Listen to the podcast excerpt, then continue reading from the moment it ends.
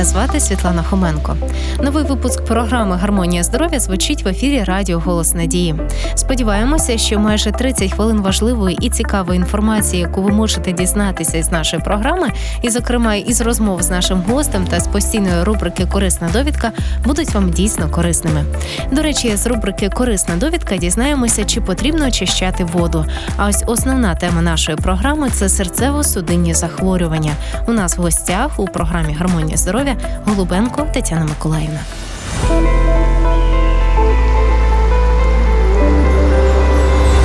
Гармонія здоров'я. Сьогодні в нашій програмі ми говоримо на тему серцево-судинних захворювань. Тема актуальна, оскільки Україна – одна із тих країн, де серцево-судинні захворювання досить розповсюджені. Сьогодні ми будемо спілкуватися із нашою гостею. У нас в гостях Голубенко Тетяна Миколаївна, медсестра, у якої стаж роботи майже тридцять років. Чи правильно я все сказала? Доброго дня. Доброго дня. Ви все правильно сказали. Я дякую вам. Я дійсно працюю близько тридцять років в одному відділенні, яке називається відділення реабілітації інфарктних хворих і хворі, які перенесли хірургічні втручання на серці. Важко знайти таку людину, яка б стільки знала про цю хворобу, тому що ви кожного дня стикаєтесь з цією хворобою. Так? Так, так.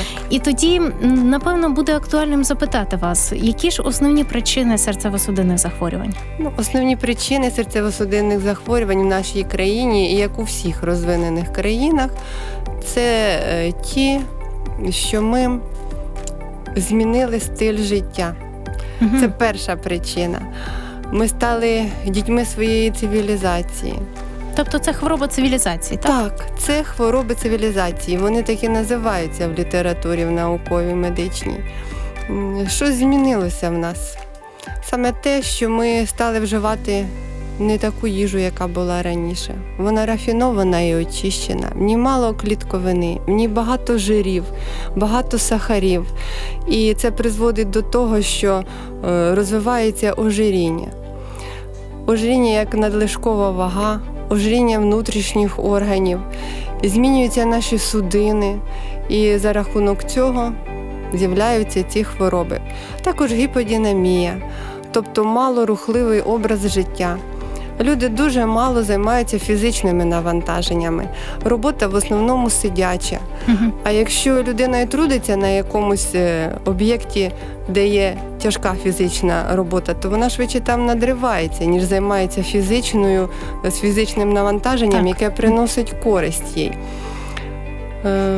Фізкультурою займається дуже мало людей, в основному зараз тільки молодь, а люди такі, яким за сорок, за п'ятдесят, вони в основному на роботу, з роботи і до телевізора.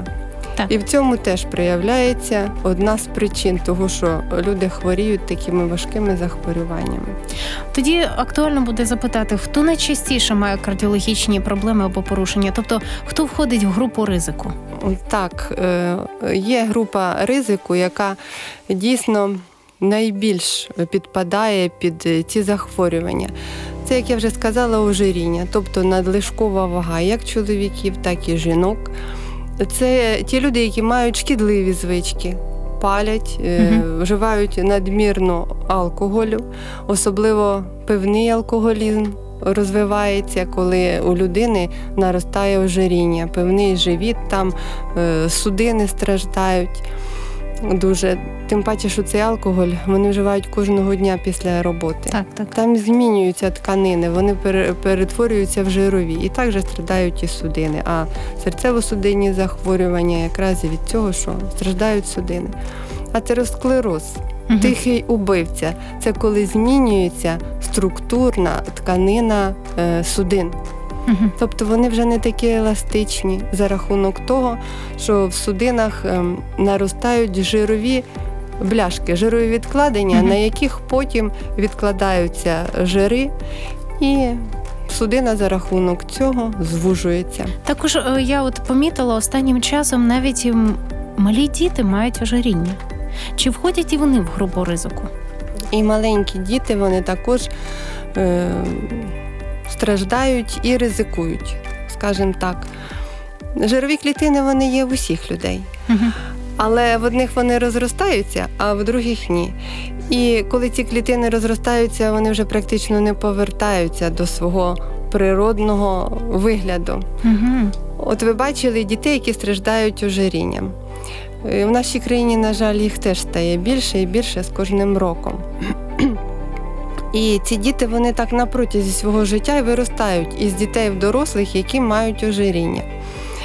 І такі самі ризики у них, як і в дорослих.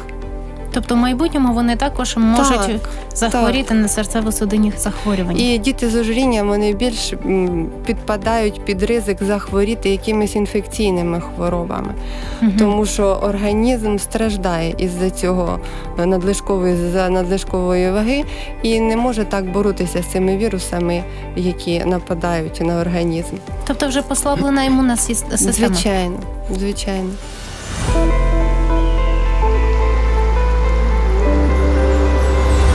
Гармонія здоров'я.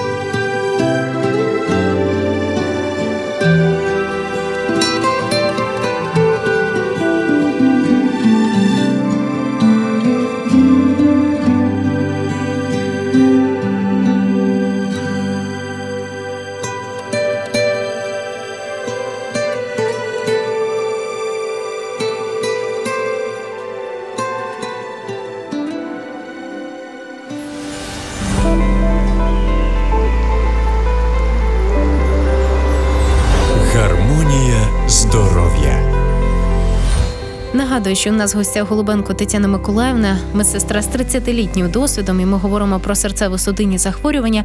Питання до вас. Які найпоширеніші хвороби серцево-судинної системи?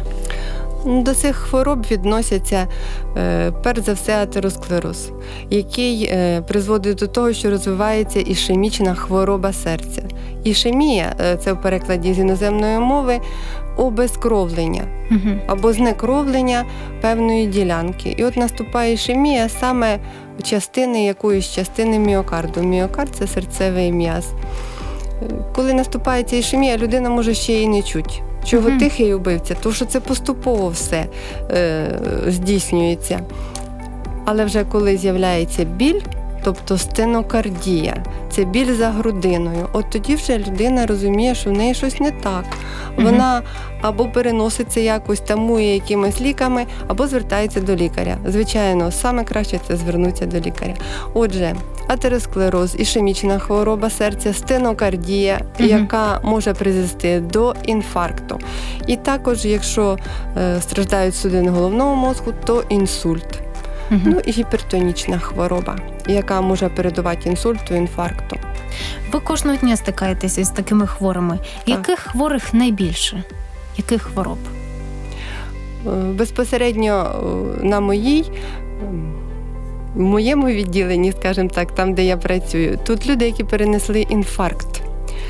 Перенесли інфаркт міокарда і як наслідок того, що в них був інфаркт, їм запропонована операція на серці. Це стентування або шунтування. От з такими людьми я зустрічаюся кожного дня, але, як правило, це гіпертоніки в більшості своїй. Тобто, що вони вже мали підвищений тиск, а це також є ризиком захворіти інсультом, перенести інсульт і інфаркт. А чим ще небезпечний підвищений тиск? Оцим він і небезпечний, що він може викликати такі незворотні наслідки. Інсульт, він дуже страшний тим, що там можуть бути незворотні наслідки парези, тобто параліч рук, ніг. Ця людина вже не зможе бути повноцінним членом mm-hmm. суспільства. Може бути вилив, крововилив в мозок при геморагічному інсульті, і людина може померти. Mm-hmm. Так же і при інфаркті, якщо не надати допомогу вчасно. Це дещо не тема нашої розмови, хоча й дотично торкається цієї теми. Як ви порадили б, якщо людина має підвищений тиск або гіпертонію, чи відразу потрібно споживати різні якісь пігулки, таблетки і якось дуже швидко знижувати тиск? Справа в тім, що до цього тиску привели якісь певні фактори. І от якщо людина мисляча і вона не хоче, щоб цей тиск у неї піднімався все вище і вище, тобто щоб хвороба усугублялася, то вона або звернеться до лікаря, або стане сама шукати якісь методи здорового образу життя, щоб якось покращити свій стан. І от саме фактори, які призводять до цієї хвороби, це ж та сама гіподинамія або малоподвижний образ життя, це вживання жирів і солі, багато повареної солі в їжу. От. І також мало, мало люди п'ють води або неправильно її вживають. І все це можна виправити, тобто в зворотному напрямку mm-hmm. зменшити кількість солі, зменшити кількість жирної їжі, зменшити м- солодощів в раціоні, тобто щоб кров була більш чистішою. І зайнятися спортивним якимось видом спорту або хоча б ходьбою. І тиск буде знижуватися. Mm-hmm. І тоді все стане в норму. Ну, якщо це недалеко зайшло, якщо невисокі цифри, uh-huh. це тільки він починає підніматися. Щоб ми визначилися, який невисокий тиск і який високий. І нижня границя тиску uh-huh. – це шістдесят, і який вважається ще нормою. І верхня границя – сто тридцять. Uh-huh. Оце сто тридцять, сама висока, перед тим, як уже він вважається підвищеним. і нижня шістдесят. Якщо вже за, за сто тридцять - сто сорок, то це вже розвивається перша ступінь гіпертонічної хвороби. І людині вже треба задуматися, або звернутися до лікаря, або вживати якісь міри в своєму житті, які він вибере собі. Так. Які б ви порадили б методи лікування хвороб серця? Зокрема, можливо, немедикаментозні, якщо такі є? Ну, самий перший метод – це змінити стиль життя. Угу. Є такі вісім принципів здорового образу життя. І от ці принципи, якщо людина буде в своєму житті втілювати, то дуже велика вірогідність, що вона взагалі не буде хворіти. Це і правильне харчування, і фізичні вправи, і прийом води, як наружно, так і внутрішнє. От, і харчування правильне, здоровий сон. Це все дуже важливо для сучасної людини. І якщо все це збалансувати, то є велика надія, що не треба буде медикаментів, якщо все це приміняти в своєму житті. Ми буквально через декілька секунд повернемося у нашу студію і далі будемо розмовляти про серцево-судинні захворювання. І, зокрема, ми поговоримо, як впливає спосіб життя на розвиток або ж лікування хвороби. Залишайтеся з нами.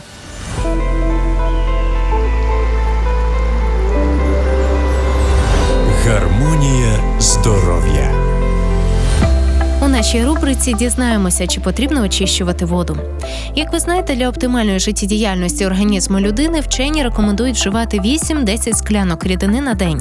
І більшу частину цієї рідини повинна становити саме вода. Звичайно ж, в ідеалі вона не повинна містити ніяких шкідливих для організму та здоров'я компонентів. Водночас вона повинна містити певну кількість мікроелементів, які беруть участь в обміні речовин. Існує думка, що вода з водогону – це найгірша для пиття вода, а от із колодязів і свердловини вода краще. Це не зовсім так.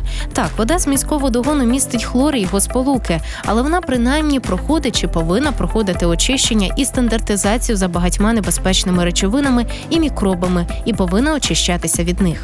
Отже, що ж робити споживачем води? Давайте уважно подивимося на можливі небезпеки для компоненту для нашого здоров'я і компонентів води і постараємося зрозуміти, як їх позбутися. Отже, перше – це мікроби. У наш час у світі інфекційна захворюваність, пов'язана з водопостачанням, досягає п'ятсот мільйонів випадків на рік. За даними ВООЗ, щорічно внаслідок низької якості питної води помирає, помирає майже п'ять мільйонів осіб. Що ж робити? Ми повинні використовувати, звісно, фільтри, у сертифікаті яких повинно бути зазначено, що вони знешкоджують мікроорганізми або кип'ятять воду перед споживанням. Кип'ячена вода вбиває невегетативні і спорові форми мікроорганізмів. Більшість вегетативних форм бактерій і вірусів при кип'ятінні гинуть за п'ятнадцять-тридцять хвилин, спорові форми – за сорок п'ять - сто двадцять хвилин. Але доведено, що кип'ятіння не вбиває всі шкідливі мікроорганізми. Наприклад, збудник вірусного гепатиту гине при значно ж вищій температурі, ніж температура кип'ятіння. Що ж тоді робити? Також використовуйте фільтри, які зменшують вміст легких органічних речовин у воді і виловлюють хлор. Які ще інші мікроорганізми або речовини містяться у воді? Звісно, у воді можуть міститися речовини, які здатні накопичуватися в тканинах організму людини і токсично впливають на цей організм. Вони можуть порушувати діяльність гормональної системи і системи росту. Отже, як вибрати спосіб очищення неякісної води? По-перше, для того, щоб забезпечити базовий захист, ви можете використовувати вугільний фільтр, який виловлює свинець, цисти мікробів, легкі органічні речовини. Фільтрування останніх допоможе вам захиститися від побічних продуктів дезінфекції, артразина та інших пестицидів, а також від багатьох хімічних речовин, про що повинно зазначатися в сертифікаті фільтра. Також там повинно бути зазначено, що він усуває присмак і запах хлору. Пам'ятайте, що використання таких фільтрів і відкритих вугільних фільтрів вимагає частої їхньої заміни, бо вони швидко забруднюються і можуть сприяти росту бактерій. По-друге, щоб позбутися бактерій і вірусів, ви повинні вибрати систему, у сертифікаті якої зазначені ці можливості. Вона може містити ланку ультрафіолетового випромінювання або фільтр, пори якого настільки малі, що через них не проникають бактерії. І останнє, третє, щоб остаточно позбутися небажаних компонентів у воді, ви можете користуватися системою зворотнього осмосу в комбінації з фільтром, що забезпечує мікробіологічне очищення. Не плутайте зворотній осмос із дистиляційною водою. У результаті дистиляції з води видаляються практично всі солі, а зворотній осмос залишає у воді більшість з них. Дистилят пити не варто, а от очищена за допомогою зворотнього осмосу вода не містить шкідливих компонентів і цілком придатна для пиття. Тож будьте здорові і нехай Боже благословення буде з вами.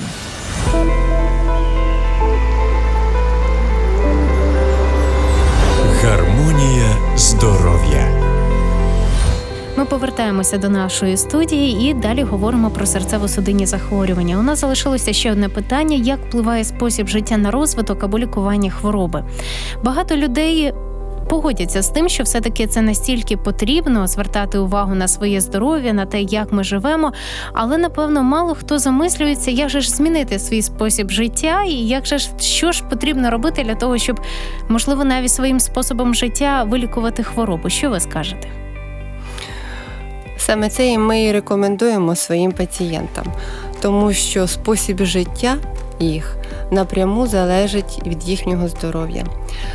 Як правило, до нас потрапили вже ті люди, які порушували принципи здорового образу життя, палили, вживали алкоголь, але не тільки це. Вони мало рухалися, багато працювали, багато нервувалися і в результаті отримали такі захворювання, як інфаркт міокарду, стенокардія, ішемічна хвороба серця, гіпертонія. І от все це їм якось треба виправити. І ми даємо їм рекомендації по харчуванню, по розширенню фізичного навантаження, як правильно приймати воду, який вести спосіб життя, який повинен бути у них сон, які повинні бути вони в стресових ситуаціях, тобто не допускати цих стресових ситуацій, перенавантажень фізичних, тому що все це може призвести знову ж таки до рецидиву хвороби. А коли людина перенесла таке важке захворювання, як інфаркт міокарду, і серце не справляється вже з тим навантаженням, яке йому дає людина, то тоді пропонують робити операцію на серці. Операції ці складні. Є операція стентування, яка менш травматична. Це... В чому вона полягає? Вона полягає в тому, що через пахову артерію вводять зондом стент, тобто залізну пружинку, яка йде по артерії, по судині, підходить до серця. На комп'ютері все це видно, як цей стент проходить через судину і підходить до того місця, де є звуження, де був інфаркт, і розпрямляється в цьому місці, тобто угу. розширює судину. І от е, на деякий час, на якийсь час, коли людина змінить образ життя, угу. от, і буде жити, скажімо так, жити, харчуватися, проводити здоровий образ життя, тоді цей стенд працює. Uh-huh. От він розширив там судину, кровоток пішов, все нормально. Але коли людина повертається до того способу життя, яким вона жила раніше, їсть те ж саме. Жири, солодощі, вживає тютюнові, значить, тютюн і алкогольні напої, то той стенд також забивається, також атеросклерозується, тобто не функціонує. Угу. І немає смислу навіть цієї операції. Друга ж операція ще складніша. Це аортокоронарне шунтування, коли взагалі проходить хірургічне втручання. Там порушується цілісність грудної клітини, клітки і е, на серці е, робиться операція. Накладаються шунти, які беруться із судин ноги і накладаються на серце, ніби нові судини накладаються на серце і пускається по них кровоток. Вони, звичайно, кращі, ніж ті, що вийшли з строю, але знову ж таки, якщо вести той самий спосіб життя, то приблизно через п'ять років з тими судинами станеться те саме, що було з попередніми. І така складна, важка, травматична операція, виходить, що вона пройшла без Даремно. смислу. Даремно, так. Тому ці люди, які вже ризикнули зробити цю операцію, щоб позбавитись стенокардії, болі, щоб покращити роботу свого серця, їм треба повністю змінити спосіб життя. Покинути курити однозначно. Алкогольні напої, якщо не залишити, то в дуже малій кількості. І обов'язково харчування. Харчування і фізичні навантаження, які будуть покращувати кровообіг. Дуже вам дякую. І тому наостанок буквально ще одне питання. Ми знаємо, що звичка формується двадцять один день, але є багато людей, які, зокрема, хворі на серцево-судинні захворювання і мають негативні звички далеко не двадцять один день, а багато вже місяців, а то й років. Що б ви порадили? Як змінити звички, які негативно впливають на здоров'я людини? Ну, перш за все, я думаю, що людині треба усвідомити, як вона буде жити далі і чи хоче вона взагалі жити далі.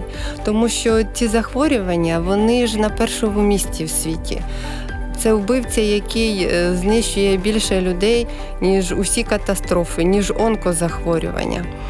І якщо людина хоче попасти в це сумне число загинувших від серцево-судинних захворювань, то вона може продовжувати в тому ж дусі.